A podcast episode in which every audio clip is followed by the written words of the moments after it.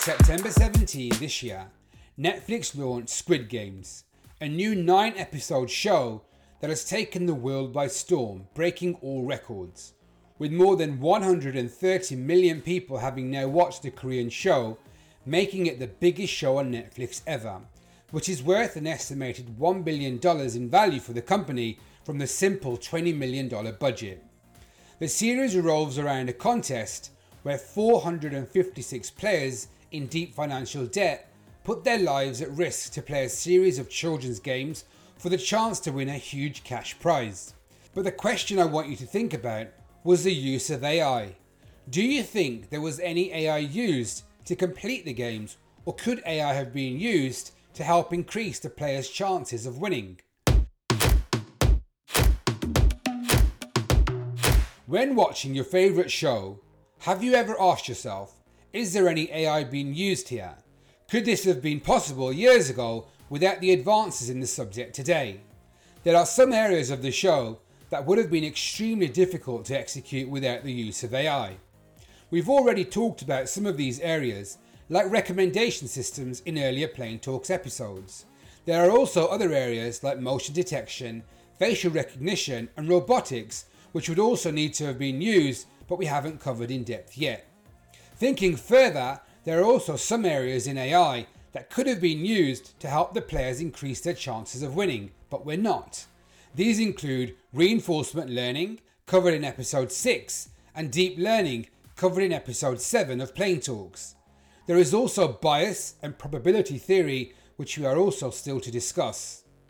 We will cover the areas not talked about yet in depth in future episodes, but for now, where did we see AI or potentially could have seen in the show everyone is talking about?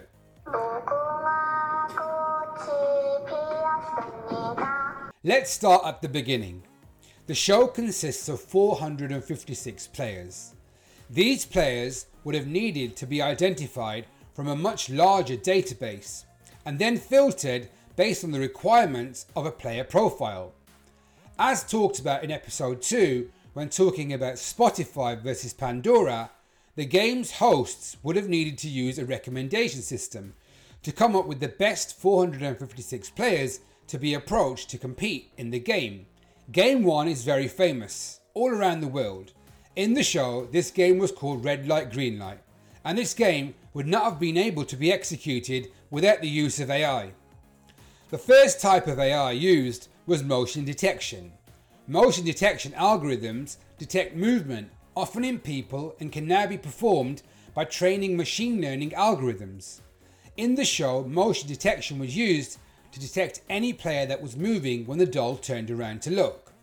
If any player was identified as moving, another type of artificial intelligence was used called facial recognition. If you remember, the huge database at the start to identify the players and the photo each player took before the game started meant that the machine learning model would have had enough photos to train the model for each player so that facial recognition could be used. With the third area of artificial intelligence used in the game, which was robotics, as the game needed to identify which player had moved, identified by motion detection, and was about to be eliminated identified by robotics, to then be removed from the standings and the leaderboard. That was, of course, facial recognition. But what about other games? Could artificial intelligence have been used to help the player's chance of winning? Let's go to the second game, which I like to call the biscuit game. This is where the players had to pick a shape and cut that shape out of a piece of honeycomb using only a needle.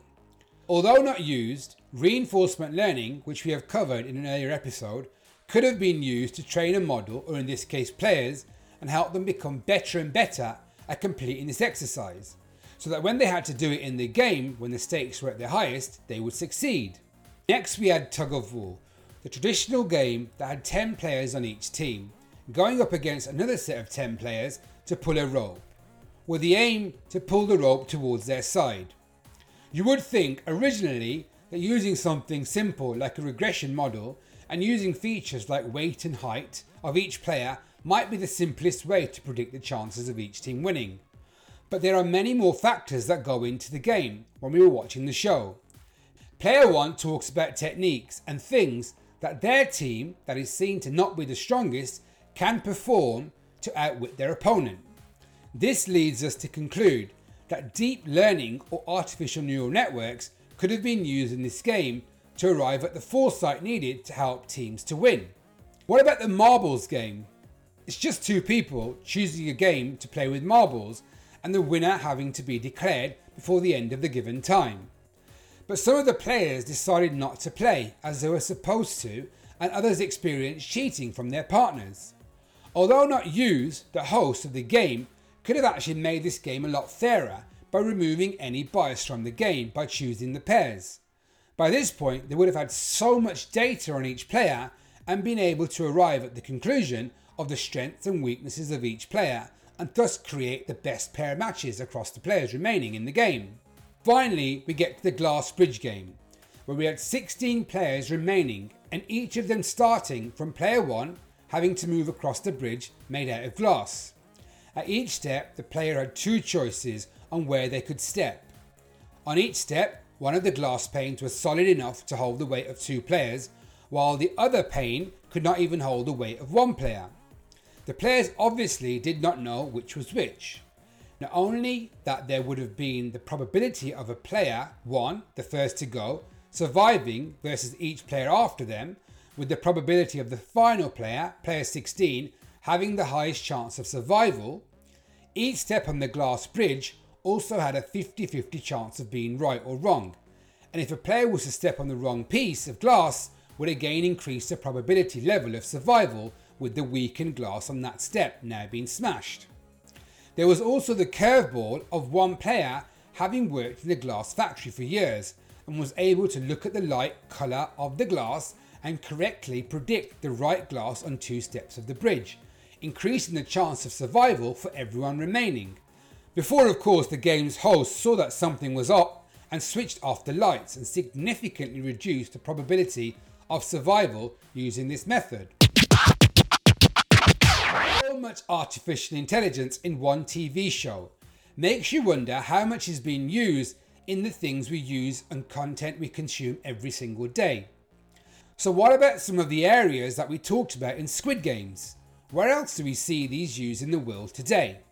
Well, recommendation systems, as covered in episode 2, can be seen in musical video streaming platforms.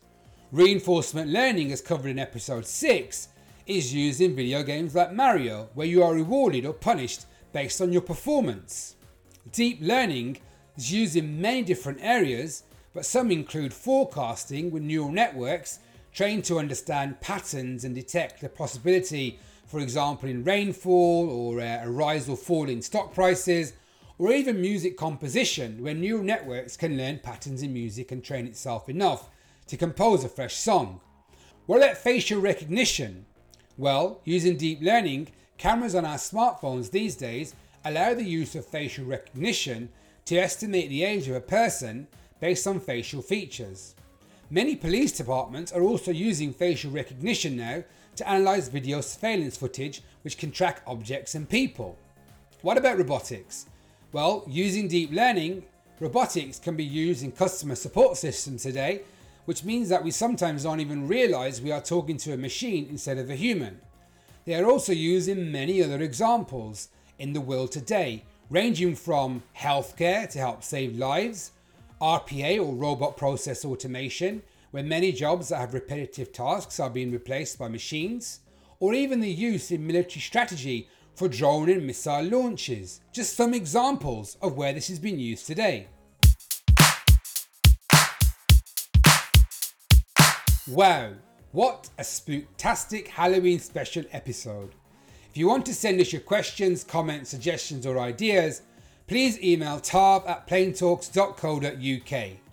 Next time you're binging on your next favourite show on Netflix, have a think about artificial intelligence and if any has been or could be used to help make the lives easier of those people on your screens.